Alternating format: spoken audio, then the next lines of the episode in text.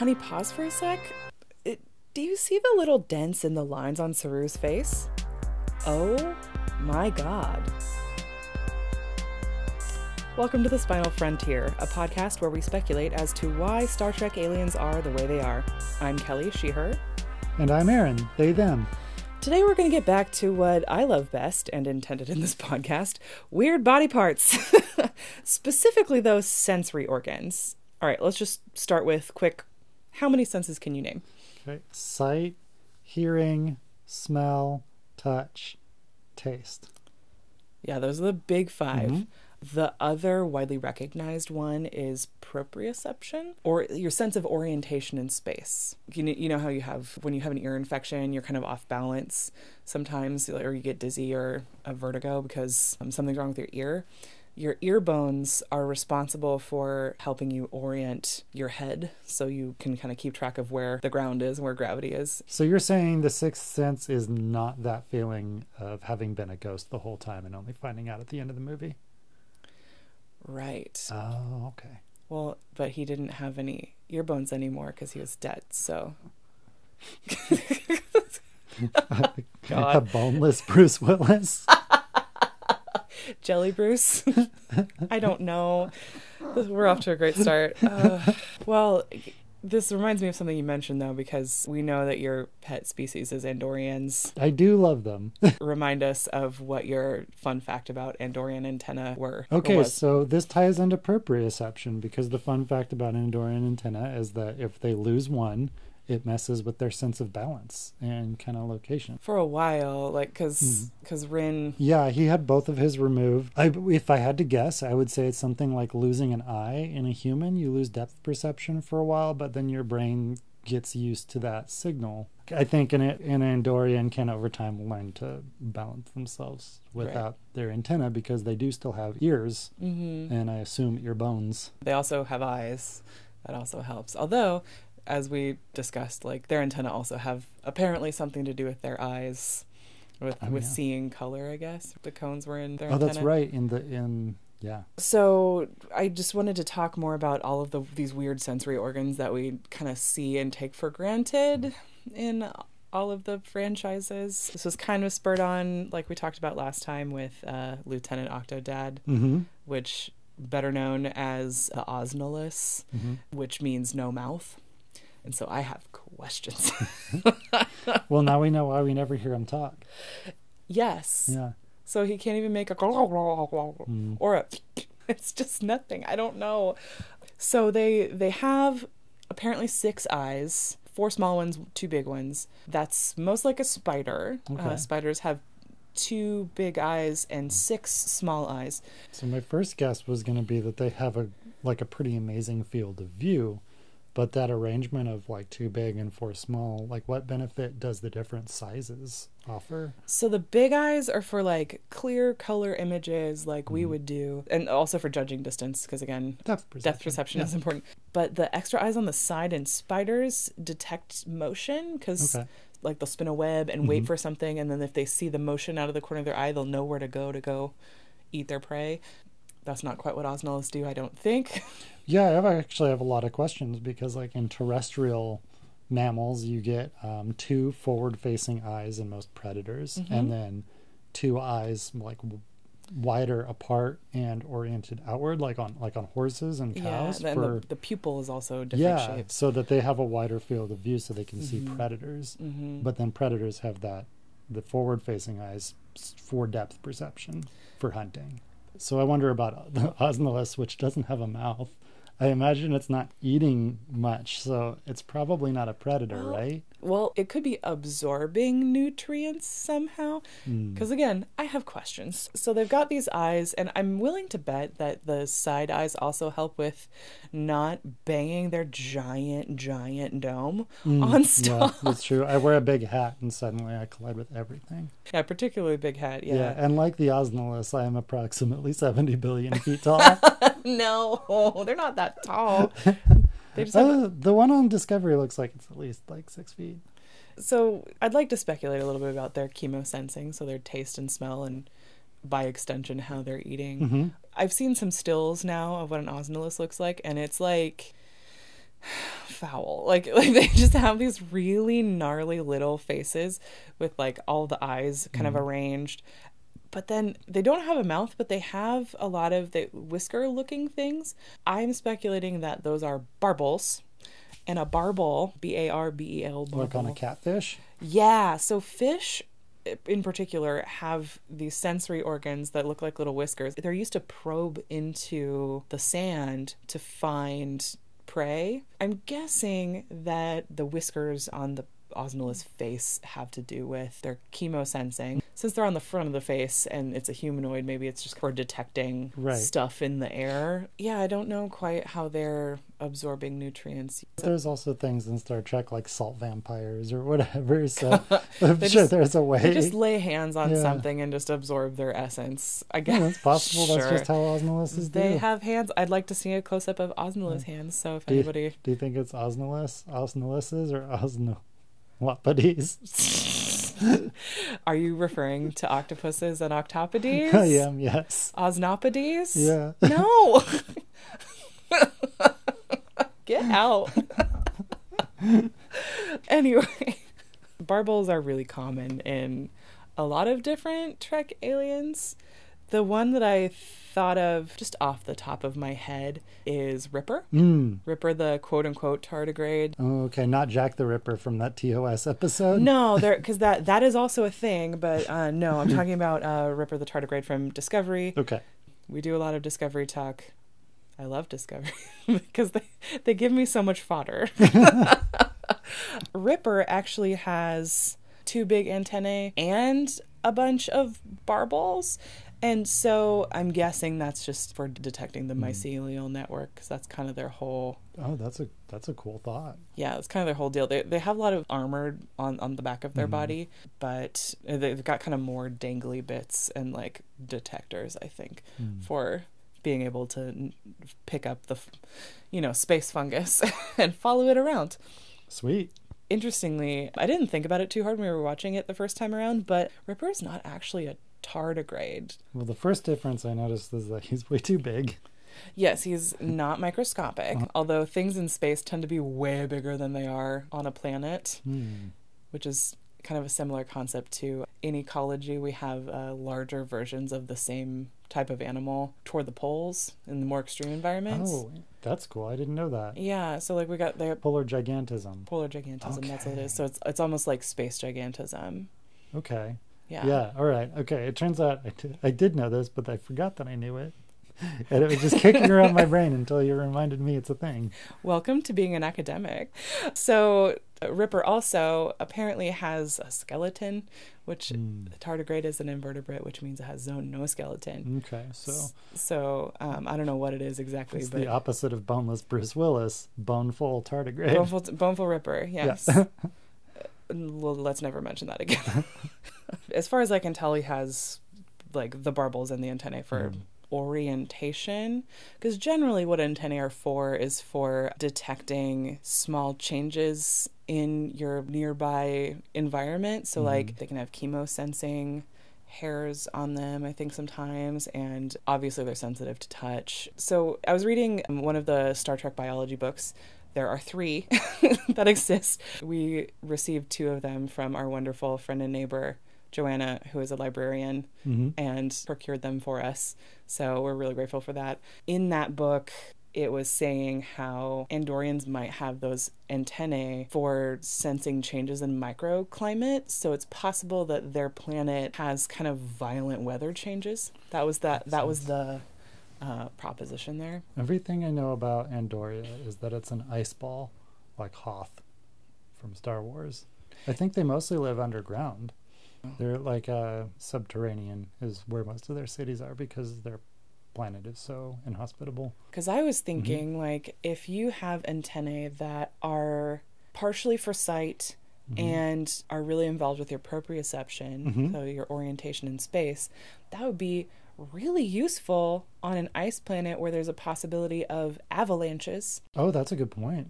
Yeah, because if Mhm. you're get if you're caught in an avalanche, sometimes it can be very difficult if you're stuck under the snow to figure out Mhm. what direction is up.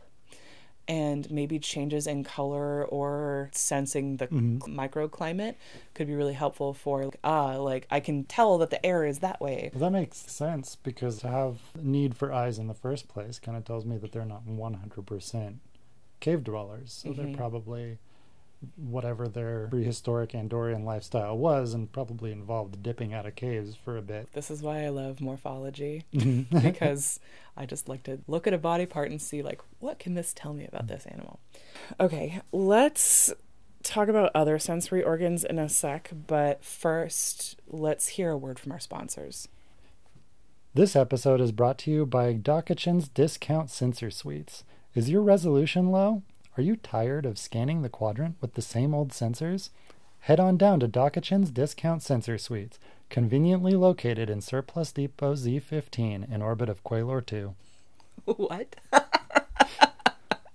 So, recently there was a great meme going around about Odo and how his eyes don't actually work, but he's just a one big walking multisensory organ, which made me think immediately that he tastes everything he touches, Yeah, I mean there are animals that live like that, like octopuses. like octopuses. They basically can taste with their suction cups. I do not want to know how the floor of Quark's bar tastes. Ooh. I think I know why Odo is so mad at Quark all the time. I just know why Odo's so mad all the time. like constant sensory input of all the things from all directions. Yeah. Can you imagine? so he's tasting slash smelling. Yes, and he can turn his hand into a uh, into a glass of beer, which he then drinks. Yes. Yeah, So the my question is, can he taste himself when he drinks himself? Mm, good question. I don't know. I am uncomfortable. So we have a long list of questions we would like to ask Quark if we were to ever meet him, and also oh, incidentally. Odo, you mean? Oh yeah, no. Odo. I mean Quark too, because I have a lot of Ferengi questions That's true. personally, but also I think we figured out why the founders are so angry all the time. They hate solids because we keep asking dumb questions. And then they have to think about it with their entire bodies. Yeah. Okay, let's just rapid fire all the g- weird things that Rodo can do with his random body. Okay, he can hear with his hair. I mean, he can smell with his armpit. He can see with his tongue. He's tasted everybody on Deep Space Nine. oh. I hate this. Yeah.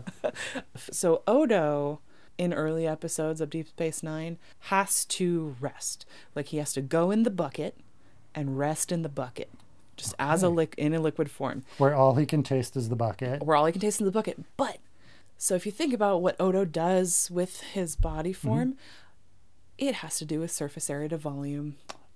I can Oh. guarantee it. So Okay. the surface area to volume ratio is um, how much of your body touches the environment, how much of your body is on the outside Mhm. versus how much of your body is there total.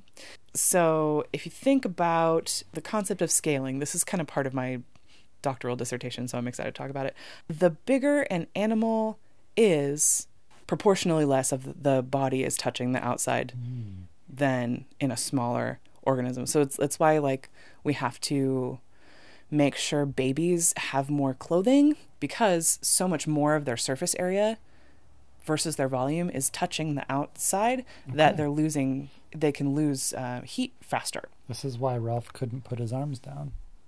yes that was christmas story not let's That's stay on it. franchise Okay. stay on franchise so i'm guessing what odo is doing is increasing his surface area to volume ratio because he's getting smaller because he's in the bucket too so he's contained as Mm-hmm. opposed to having his flesh clothes be the stuff that's touching Mm-hmm. the environment he's he's just touching the bucket and the bucket doesn't it's since it's solid it's not really changing Yeah. so I think the bucket is for young founders who are still trying to figure out um, being separate from the big hive puddle or whatever. Yeah. The Great Link. The Great Link. Yeah. So when they are The Great Link, Charlie Brown. so when they are unlinked from the Great Link and being a shapeshifter or whatever, that's how they get used to doing that is by reducing sensory input. As somebody that gets overwhelmed at parties, I absolutely get it. Yes. Yeah. Yeah. I just wanted to mention another organism that I really think would be overwhelmed Mm. at parties. And I think that would be the Beta Anari, who is the kind of lizard guy at the bar in Picard. This guy's name is Mr. Vup. And Mr. Vup, he kind of looks like. I'm blanking on the name of the potato people from Doctor Who, but he's kind of like this Hmm. lizard person. So, uh, Mr. Vup is a Beta Anari who are noted for being able to smell lies. They have this really intense sense of smell, which is kind of funny because looking at them, he doesn't have a particularly exciting nose. Like, he doesn't seem to have large nostrils. It's possible that he has large nasal turbinates. Hmm. So, like, this is again the surface area to volume Yeah. ratio thing. So, What's a turbinate? think of it like in your radiator. Oh, yeah, Oh, and there's the radiator gr- behind it. Yeah, behind Yeah. the grill there's the radiator, and there's a lot of really thin filaments that Oh, kind okay, of for- increase the yeah. surface area For dissipating heat. for dissipating heat. But in the so that's similar in the noses of animals, Oh. especially like. If you look in the nasal turbinates of sea otters, they have really complicated ones. Polar bears have really cool ones. Dogs have really ornate ones too. So it's just like really thin bone structure that's very squiggly and high surface area. From more, for lack of a better word, stink particles to Yeah, so on? so more more higher density of scent receptors. right. Um, that's probably what's going on in this Mhm. guy's face. But they are to the point where they can smell smell lies. I think this is actually something that could be feasible. Like it's Mhm. not totally bonkers. Well, like, because dogs can smell so much. Yeah, specifically, um, I was loosely affiliated with a uh, organization that trained diabetic alert dogs, Mhm. and the diabetic alert dogs can smell the ketones that your body gives off when your blood sugar is dropping. And so the dogs become really attuned, like they, they kind of learn from basic scent training, and then they can eventually pick up the changes in your body before all the ketones are expressed. And so a lot of the you keto people will know that as ketosis. Mhm. Um, and your breath smells like like rotten fruit Yeah. because it smells really sweet. So your body kind of puts that off when your blood sugar is crashing. So the animal can sense something that you cannot because it just has a more acute sense of smell. Mhm. And so I think that's possibly what's going on with the beta anari. Like they have really sensitive and highly developed nasal turbinates and they can smell when you're maybe they can smell when you're sweating or maybe Mm, there's some yeah. pheromone you put off or something that uh, they can detect that we cannot. Like my gut says that that's going to be about as accurate as like a as a lie detector, which monitors your pulse, right? But Mhm. those aren't super reliable because not only is everyone's baseline different, like some people are just much better liars. Well, also the point of that is that you could be a really good liar, but your body doesn't lie, like or like your body's chemical processes Mhm. don't lie. But it's possible that you're not lying about the thing that they think you're lying about. Mhm. So I can see how that would be the inaccuracy. Can they can they detect a lie by omission? I mean, maybe Yeah. because maybe that would be the lie that because you're not technically telling a lie, but like, But the mm. intent's there. yeah. Yeah. The last thing that I wanted to bring up before I forget is Kelpiens. Your fav- your favorite Star Trek alien. My favorite Star Trek alien. I like the longer I look at them, the more interesting they are. So, I was looking at Saru in one of many Discovery episodes, and I, I was we were thinking earlier about like facial wrinkles and facial markings, Mhm. like what those could be for. And Kelpiens have kind of shallow grooves along their face, and it looks very cool Mhm. but it looks like they have little dents, little inside the wrinkles. Yeah. And I have an idea, and I'm very proud of my idea. And my idea is that those are pit organs. So what's a pit organ? A pit organ, thank you for asking. it's, actually a temperature sense. The tissue inside of the pit organs gets physically heated up by infrared radiation. It kind of heats up the tissue, and the, it's, it's a sensory organ, and so it's attached to a nerve that tells the brain that something is there, and it can help the organism, generally a snake, make a rough picture of something that's lurking in the dark without being able to see it. Interesting. That would be really handy as one of their primary predators in the show, or as another alien race called the Ba'ul. That is Which- pitch black. They're like pitch black and like kind of soupy looking dudes. Yeah. Yeah. Yeah. And so well, this kelpie can detect warm bowel and cold water with this one weird trick. bowel hate him. Ba'ul doctors don't want you to know. But anyway, so I just thought that was really neat because there's kind of a predator and prey interplay with all these different body parts on the kelpiens. Mm-hmm. but this is my favorite pet theory is that um because also they have very small eyes too. They're not Yeah. necessarily like actually they can see stuff. What was the thing? And he could see the pattern in space I think you've asked a Star Trek question that I don't know the answer to. I can't remember. we sat there and watched it. Discovery's pacing is so fast that I miss a lot. Yeah. So maybe we'll, you know what? We haven't really talked about this, but maybe can we, or can our next episode just be about eyes and we can look back into that? Because there's, I look would back into it. I'd love to talk about eyes because I can talk. I can ask you more questions about Andorians. Oh no. I hope you all weren't here for Vulcans because we talk about the weird ones. Oh no. Um, yeah, no. Like with without spoiling anything, Saru could see a particular. There, there's some kind of frequency of light or something. We'll look back into it because that was neat. But the the pit organs definitely help them hunt and also avoid being hunted because they can sense something that has a higher body temperature than the rest of the air. So that's pretty cool. Finally, before we go, where the hell is Dal is back? Mm-hmm. Discovery is on a break, and so they went ahead and brought Prodigy back on Nickelodeon. The most relevant thing that we haven't talked about yet, like oh maybe Dal's back of the head thing is a His rat tail. His rat tail is a Yeah. barbel. Okay, maybe it helps him with his balance. God, maybe. Yeah. I don't know. Because only in Trek does do these things help with balance. In, in, in all of the in humanoids, normally it's like inside the ear, and Dal has ears. Yeah, I just think he's got a tail on the back of his head, I like I a mean- rat tail. I mean, I know he has a rat tail on the back of his head. I just don't know what it's for. The other thing I was going to comment on, though, was eyes, because Dal's purple and has purple eyes. You Elizabeth Taylor fans right now might be saying, ah, Elizabeth Taylor had violet eyes. She actually had dark blue eyes, uh, because true violet eyes are not, arguably not a thing. The most common explanation for having a purple or a violet iris is because of uh, lack of melanin. Melanin is what makes your skin be a color or your eyes be a color. So people who have albinism actually tend to have like a violet eye because you can kind of see the blood vessels running through their eye and Okay. also I'm also willing to bet that it's partially because of irritation because they're uh, irritated by the sun. the sun. Yeah. But he doesn't have the involuntary eye movements or doesn't seem to have poor eyesight or sensitivity to light. So making more of that than what it actually is. But uh, I just looked into it and wanted to share that information.